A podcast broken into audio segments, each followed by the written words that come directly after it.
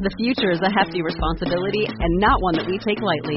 But then, taking things lightly has never been what Hefty is about. That's why we've created the Hefty Renew program that turns hard to recycle plastics into valuable resources like park benches and building materials. To participate, simply fill up an orange Hefty Renew bag with accepted items, tie it up, and drop it in with your regular recycling. That's it. It's that easy. It's time to rethink recycling with Renew. Particular valued resources may vary by geography. More info available at heftyrenew.com.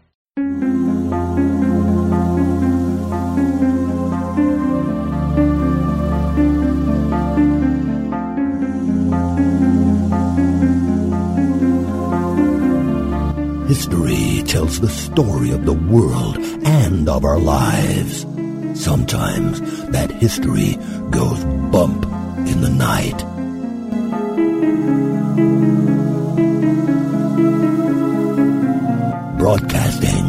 The center of oddity and the supernatural in Central Florida, it's the History Goes Bump podcast.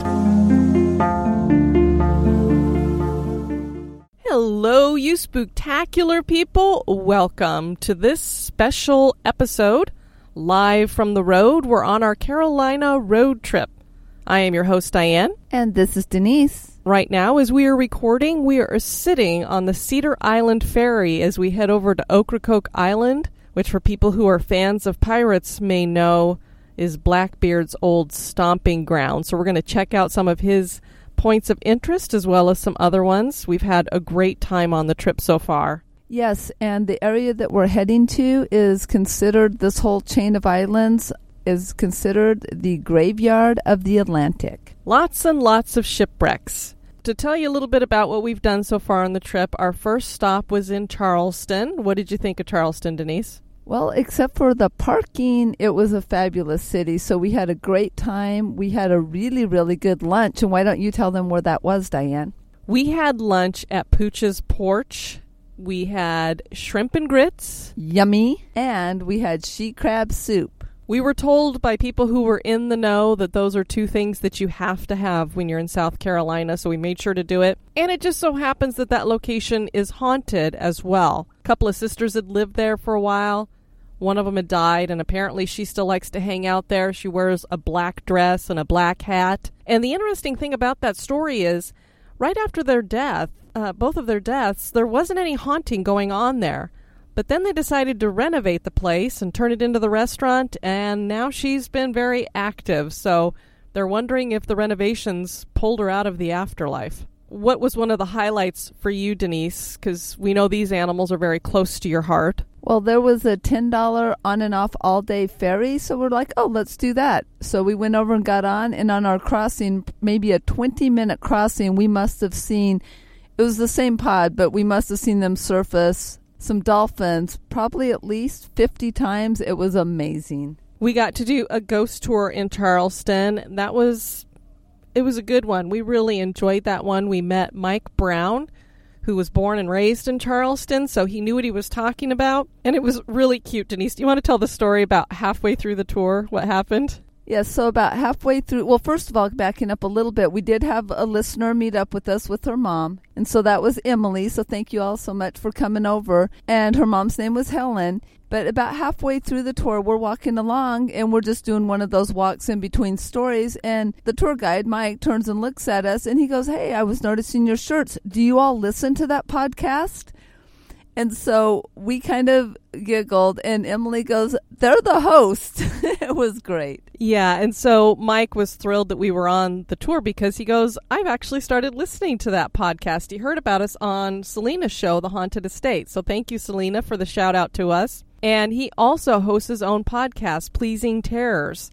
And he's just gotten started. And so we were telling people, check that one out. We haven't gotten a chance to yet, but I'm sure if it is anything like his tour, it's excellent. I think he's covering a lot of legends and other paranormal ghost type activity on that podcast. And so he was really excited because he's like, Oh, I just started my own podcast. So he was asking us a lot of podcast type questions as well, which we're always very helpful about if we can be helpful. We're not real tech savvy anyway, but it was just really fun to be on a tour with somebody who we didn't know was a listener to the show. And so that was very fun. So Diane says I'm not tech savvy, and anybody knows that that is not true if they watched my video of the Shackleford horses. So we should probably get to that. But before we get to that, one of the things that you hear a lot about in Charleston is about boo hags. I don't know how many people are familiar with those, but that is a main legend that they have there. It's very well known in the South Carolina Low Country, which is where Charleston is located. And they call it the Low Country because it gets very hot and humid there up into, I think, like late October is when it starts to get more chilly there. So they just call it the Low Country for that reason. The legend of the Boo Hag is brought to us by the Gullahs. And the Gullahs were descendants of the West African slaves that worked the rice plantations of the Low Country. The language they speak is also known as Gullah, and it's basically English Creole that's mixed with some African tribal languages. They also make the sweetgrass baskets that many of you, if you are familiar with the Carolinas, have probably heard or seen. Really cool.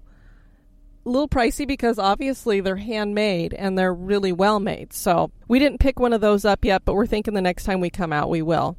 If you hear any banging in the background, while we're sitting on the ferry, there's a guy who is working on his boat engine right in front of us, of course. So, so of course, those aren't haunted like bangings in the ferry during the day.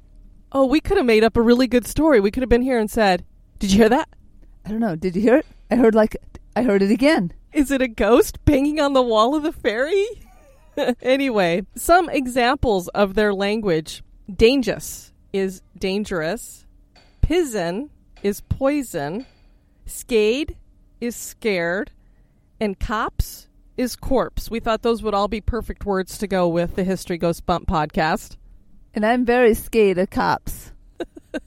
Thanks for that, Denise. I guess people can't get you on your pronunciation for that. The boo hag is a bad spirit that delves in witchcraft. At night, the boo hag can shed its skin, and so it cannot be seen at night apparently doesn't have any bones or muscles or innards. So it just is invisible. Stories of attacks by the boo hag are very similar to sleep paralysis descriptions. A lot of people who feel like they can't move, they feel like the boo hag is sitting on their chest, strangling them, making it so that they cannot breathe. The air will also smell of rotted meat when it is nearby. Ew, that's disgusting. And that kind of reminds me like don't don't the dementors from Harry Potter stink too? Well, I know when people talk about demons, there's always that kind of stench. So I would think these are more along the demonic side when you have a boo hag around. Now, if you guys want to defend against an attack, what you do is place a broom by the entrance of your home. And the reason why is because apparently they like to count the bristles. So they will just be overcome with, I must count the bristles on this broom. They will be so distracted by it that by the time they finish, the sun will have come up and it will have basically fried them like a vampire. So they'll either have to leave or they'll just be dead. Now, sometimes some of them can count a little more quickly, so you're going to need to have other remedies. You can paint the exterior surfaces indigo blue. Apparently, this wards them off. Salt you can throw that on the boo hag, and it makes it impossible for it to get back into its skin, and so it will die. And they also avoid lit candles for some reason. So you throw salt on it, sort of like a slug? I guess they're boo slugs. and a fun fact on Gullah beliefs if you hear a rooster crow at night, someone you know will die. That makes roosters basically a banshee, I guess. So now, if you are on a farm and you hear a rooster at night, just scream banshee. So, what did we do after Charleston, Denise? Oh, after Charleston, we had a little drive up to Wilmington, but on the way, we stopped at Moores Creek Battlefield, which was very, very cool. Yeah, it was a nice battlefield. We got to see a bridge where the Loyalists who were a bunch of Scottish guys basically, were derailed by a bridge that was kind of gone. And by the time they got across it, they were ambushed by the colonialists who were in rebellion. And they put these almost, it's kind of like trench warfare before trench warfare, because we know trench warfare came about during the world wars, especially World War One. They, what they would do is build these uh, dirt mounds that were kind of around the edge of where they were hiding. And so they were down below this mound, almost like they were down in a trench. And they would take out these little sections of it and they would have cannons that were shooting through those. So it was a pretty one sided battle. A lot of the loyalists died. How many colonists? Grand total of one. One on the American side. Pretty amazing there. But what was very, very co- cool about Moores Creek Battlefield is they had monuments, of course, of the, the one soldier that was lost or the one colonist that was lost.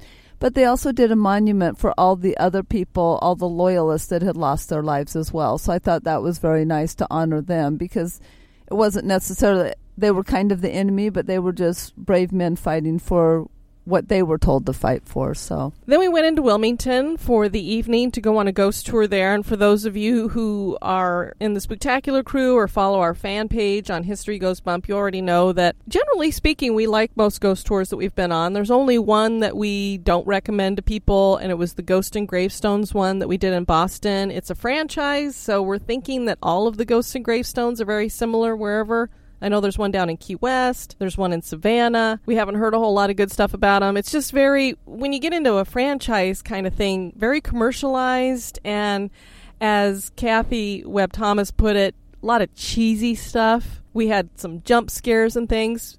That's really the only one that we've ever been like, mm, wouldn't really recommend it. Wilmington, same deal. Unless you're in the town, I wouldn't bother. So I wouldn't go into town specifically for it. Yeah, our tour guide was was really good as far as she had fantastic knowledge and she did try to get us out into quieter places so we could hear her. But some of the issues, which any city can have, it was very, very busy in the city. Loud music, screaming, drunk people. They had the drunk bars being paddled around and all of that, which we've been around before and still had very good ghost tours. But the biggest problem is they tried to take 40 people with one guide, and it just her stories just got lost in the mayor mass. I don't think any facilitator or tour guide could keep 40 people enthralled with no no extra people. So that that i think was the issue is that the numbers were kind of against her. If she'd been in a more intimate group, I think she would have been great. And from what we could tell from our research, this is the only ghost walk they have in the town. It is really popular, which is probably part of the problem. We showed up about 30 minutes early and the line went on and on and on. It was like a Disney World ride. no, it wasn't. We have really cool stuff in our lines. That was just a line. Oh, I guess the queue for this one is watch the drunk college kids fall off the sidewalk. so we get in that line and we're standing there for a while and this kid comes over to us and he goes, "Oh, you have reservations for 8:30. You don't have to bother with this line because we are going to have to bother with the line later, I guess." It was just weird, and they only supposedly have two tours at 6:30 and 8:30, but these people were on at 8 o'clock, and we're watching as they're gathering the people over in these little clumps and we're talking to each other and going, God, I hope that's not the amount of people they take out on a tour. We watch those groups go out like that. So we're like, well, maybe that's just for the 8 o'clock, and maybe this is some special thing that they're starting in September because October's coming. Oh no, we got into line about five minutes before 8.30, and they just started piling people over on the side. And we're like, are they really going to take this many out? The only other time that we've had that many people, the Alton Ghost Tour we did, but I think that was because it was connected to the conference, and they were really trying to just get the group there, and it went really well because we had three guides on that one, so they were keeping everybody together. All of them were sharing stories. It was a group. It, it just it, per, first of all, it's a group that is made for ghost walks because people were there for the ghost conference. It was a quieter town. We didn't notice it being a big group. We were able to hear everything, and it was really nice. We also had a really huge group when we did the Plymouth Ghost Tour, but what they did is about I'd say a fourth of the way through, they split us into two groups. And then when we went into two locations at the end, they split us into two groups there as well. So the basically the 40 people became 10 by the end of the tour, which was really nice. And we were able to hear everything. But with this one, maybe it just seemed worse because this is, we didn't realize it was a college town and it was loud, tons of bars, tons of people on the streets. And so it was just really hard to hear. And then when she would walk us away to places where it was a little quieter, it was a lot and a lot of walking with not much talking. So there just wasn't a whole lot of information and stuff on it. And Diane's biggest fear was roving the entire city. It was filled with cockroaches. Oh my God. You know, we come from Florida where obviously we have cockroaches and they call them palmettos in Florida, which is their technical name, but they're large cockroaches, let's just be honest about it, and they fly. We get them in our house occasionally because you just do. Anywhere you live, tropically, we've stayed in four star resorts in Hawaii and you get cockroaches and stuff. These were all over the street. And as a matter of fact, there was one guy who was standing in front of us, and we watched in horror as one crawled up his back, and we are like, ah! We're like swiping his back and screaming, and they were just everywhere. So it was loud, chaotic. If any of you get anxiety, I'm thinking of Patrick Keller of the Big Seance. This is not the city for you because I was just like, get me the heck out of here. And Tiana joined her in that sentiment. I think she probably bit about eight people on our ghost tour. So, um, just point of note: ask before you pet a dog, even if she is a cute little white thing, because she was like, taking them out. Say goodbye to your credit card rewards. Greedy corporate mega stores, led by Walmart and Target, are pushing for a law in Congress to take away your hard earned cash back and travel points to line their pockets. The Durbin Marshall credit card bill would enact harmful credit card routing mandates that would end credit card rewards as we know it. If you love your credit card rewards, tell your lawmakers hands off my rewards. Tell them to oppose the Durbin Marshall credit card bill. The future is a hefty responsibility and not one that we take lightly. But then, taking things lightly has never been what Hefty is about. That's why we've created the Hefty Renew program that turns hard to recycle plastics into valuable resources like park benches and building materials. To participate, simply fill up an orange Hefty Renew bag with accepted items, tie it up, and drop it in with your regular recycling. That's it. It's that easy. It's time to rethink recycling with Renew. Particular valued resources may vary by geography. More info available at heftyrenew.com. When you drive a vehicle so reliable it's backed by a 10 year, 100,000 mile limited warranty, you stop thinking about what you can't do and start doing what you never thought possible. Visit your local Kia dealer today to see what you're capable of in a vehicle that inspires confidence around every corner. Kia, movement that inspires. Call 800 333 4KIA for details. Always drive safely. Limited inventory available. Warranties include 10 year 100,000 mile powertrain and 5 year 60,000 mile basic. Warranties are limited. See retailer for details. Then we headed over to Beaufort and we spent the night in a hotel so that we could catch the ferry that we're on right now really early in the morning without having to take down our camp. Beaufort is a gorgeous little city. We wish we would have had more time there. The ghost tour that we took there, we had a pirate guide, so we were a little worried it might be a little cheesy, and he had some cheesy jokes, but very informative. And the huge difference about this one from the Wilmington one, not only was there only about 10 of us on the tour, but he talked the whole time everywhere that we walked to, he would stand in the middle of the street and just talk to the middle of the group. And he was telling us pirate story after pirate story, shipwreck stories. And there were some locations he couldn't take us because people live in those locations and they don't like to have the ghost tour coming around. And so he would tell us where it was. And whatever we do after the tour, he's not responsible for. So the Hammock House, which we're going to do a full episode on because it's got a lot of great history and a lot of haunts going on there. I think he said 23 of them that they've identified there. We weren't able to go see that on the tour but definitely a place to check out on your own. Has Blackbeard connected to it. We went down a street called Ann Street, and it's their original street there, and literally every house on that block, they have these little wooden signs out front that are posted on the house, and they're painted with uh, different names and the date that the house was built, and literally every house had one on it. And the really cool thing is when we do come back to Beaufort, because it's definitely on our list of places to return,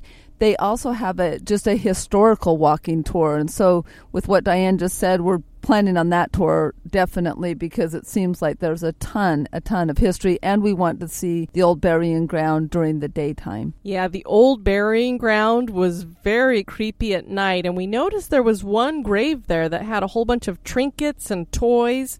Shells on top of it, and we heard the story about her. Her name was Abigail and she was on a ship with her dad, who was the captain, and she came down with a fever and she had a cough that they thought, well, maybe it's just a cold. And then it got worse and worse. And finally, about a week in, she coughs up this thick black stuff, which they all knew was the plague. So she knew she was going to die. Well, they're on this ship full of people.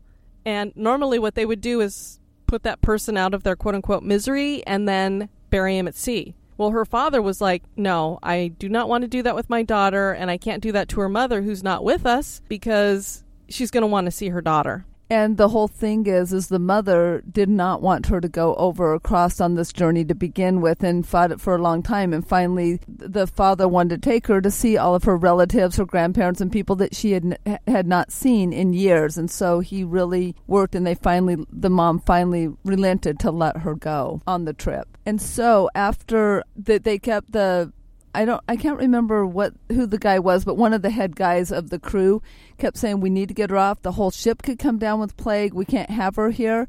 So they were transporting barrels of rum. So he went and got the barrel of rum and put her body. He had to put it in kind of like a sleeping fetal type position, but he put her body in the keg of rum and sealed it so that she was preserved because it's a great preservative and also great bacterial it keeps that off. It's antibacterial. So he sealed her in there so the plague would stay sealed with her and the crew on the outside would still be safe. But then she would have, he would have her body to bring back to her mother instead of just burying her at sea. So they brought her back and they buried her in the cemetery and she's known to haunt the cemetery. A lot of the cemeteries that we went on with these ghost tours are haunted, which normally cemeteries don't tend to be that way, but a lot of these older ones were. They've seen her full bodied apparition. They showed us a picture that a woman took on a tour a few, I think it was a few weeks ago. And wow, it really looked like a little girl hovering over her grave. You could see her hair and she was kind of white and translucent. It didn't look like something that you could doctor. I mean, we've seen doctored pictures, and this isn't the type of, you know, like some kind of ghost app or something that you could do. Something like I've never seen before. So it was very interesting picture. They kept saying across the street was, I think it was a bank, and it had some lights for the parking lot. There was one on each corner, and the one that was on the corner closest to us was right across from Abigail's grave, and it kept clicking on and off. And so they kept saying, Oh, Abigail's playing with the light tonight. She doesn't do that all the time, but she's really active tonight. So we're like, Okay, you know, again, we're open minded skeptics. So we walk closer to where Abigail's grave is because he'd taken us down to where some other ones were. And we're looking over onto the other side, and I notice, Oh, there's the same light over there, and it's not on. And I was like, Well, that's really weird to have these two lights in a parking lot that are not on at night. And then I noticed a little bit later that it had turned on. And then sometime later, it had turned off again. And so I said, huh. So that light over there is turning off and on, and this light is turning off and on.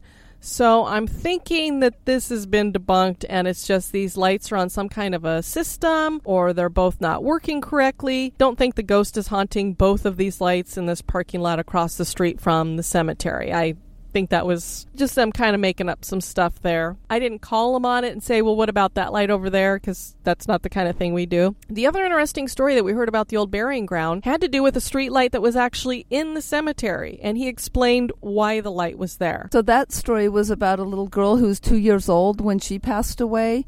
I think it was from yellow fever, if I remember correctly. And so she was terrified of the dark. And so when she was buried, the parents got a glass top casket for her so that when the light filtered through the earth that she would have the light in her casket. Well, she was also buried with a it was a diamond and gold necklace and she was buried with that. And there was some some teenagers who decided that they were going to get rich by getting that necklace and they were digging up all throughout the graveyard digging up bodies and everything um, trying to find the necklace. And when they finally found her and they broke the casket because they pulled it up because it sounded different when they hit the top. And when they opened it her body just like disintegrated right before their eyes. To preface that denise her body was perfectly preserved inside the casket, so they could see her through the glass casket, and so they could see that she was perfectly preserved. But when they broke that seal, she just started decaying immediately, and the guys started freaking out, thinking, oh, this is a sign, this is bad luck. But they really wanted that necklace, so they grabbed the necklace and took off, and they go down to the nearest bar. And at the bar, as they started drinking a little bit more of a different kind of spirit, their tongues got a little bit looser and they started talking more about what they had done. And the bartender happened to come from a very, very old family from Beaufort, so he jumps over the counter and beats the guy to a bloody pulp. They all had to go do time because, come to find out, one of the people, the bodies that they dug up, and they were talking about going back and doing more, one of them was the bartender's relative. So that did not fare well, and they ended up doing doing some pretty long time, from what I understand. And another sad note about Abigail that we just talked about again, some teenagers, I think it was a couple of months ago or maybe a month ago, were partying and they decided to go out to the cemetery and be stupid. They were urinating on the graves, and as you know, we love our cemeteries. And for some reason, they thought it would be fun to light some of the tombstones on fire. Some of them are wooden. Abigail's happens to be that way, and you could see that it was charred. And luckily, they did get caught. It took, I think, a couple weeks, they said, and they caught him. And they still haven't gone to trial yet, but all the townspeople are hoping that they're going to get, he, they could get between five to eight years because it's a felony to desecrate a historic area. And that grave is considered a historic area. So they could get up to eight years, and the townspeople, the uh, guide was telling us, are pushing for the eight years, and I'm all for it because that's just just absolutely ridiculous. But what they did is, I don't know if they started some kind of a fundraiser for it just in the town. Within 48 hours, they had raised $100,000. So she's going to have a memorial like you wouldn't believe. In fact, they, they raised so much money so quickly they had to stop the donations from coming in. Yeah, they were like, we've got enough. Stop sending them in. So that's how much she's beloved by the people there. And again, little kids come and bring their toys and put them up on her, her grave and stuff. And also, kids who don't even live in the town, once they hear her story, they talk to their parents about going into one of those little shops along the main main stretch there and purchasing a toy so they can take it back to her as well. Well, while we have been away, we've had people joining the Spooktacular crew. We've had donations coming in. We've had people sign up to become executive producers producers. We thank all of you for that and welcome all of you. We will do specifics when we get back home and are able to do a regular episode. And I just want to throw in a side note, fun fun note. If you do travel up to Beaufort, because we're on a traveling tour where history goes bump, so we talk about ghosts, but you cannot go to the town of Beaufort without going out and taking the ferry to the Cape Lookout National Seashore and make sure you include Shackleford Banks because we had the opportunity to do that before the tour and dinner and saw a herd of wild horses. It was amazing. But because I'm spoiled rotten sometimes by the forces, one of the horses was a one month old pony. It was so, so cool. I always tell Denise that God spoils her because she gets whatever she wants most of the time. And we weren't even sure we would see horses. And then most people would say, well, you can kind of see them from a distance. These were, and as those of you who saw the video that she did on Facebook, very close to us. We actually had to start backing up because the little colt was coming towards us. And wow, so neat to see this little one month old colt out there rolling in the sand and just running and kicking his legs up. We watched the horses swimming in the ocean. I've never seen anything like that all the way up to their heads. It was just amazing. Yes, and so that was definitely, I went from being very kind of on edge in Wilmington just because of all the noise and all the crowds and almost getting ran over in my car several times to this absolutely beautiful beach with horses with Diane and Tiana. We were the only two two people and dog you could see anywhere on the beach, and so I, I transported to my happy place very very quickly. Yeah, so we're having a great time. We look forward to getting back home eventually, but we're heading on to some more great adventures here on the Outer Banks, and then we'll be heading into Asheville. And we already know we've got some people meeting us there, so we're looking forward to that. We're glad that you guys tuned in to this episode. We're glad that you guys tuned in to this special episode. I have been your host, Diane. And this has been Denise. You take care now. Bye bye.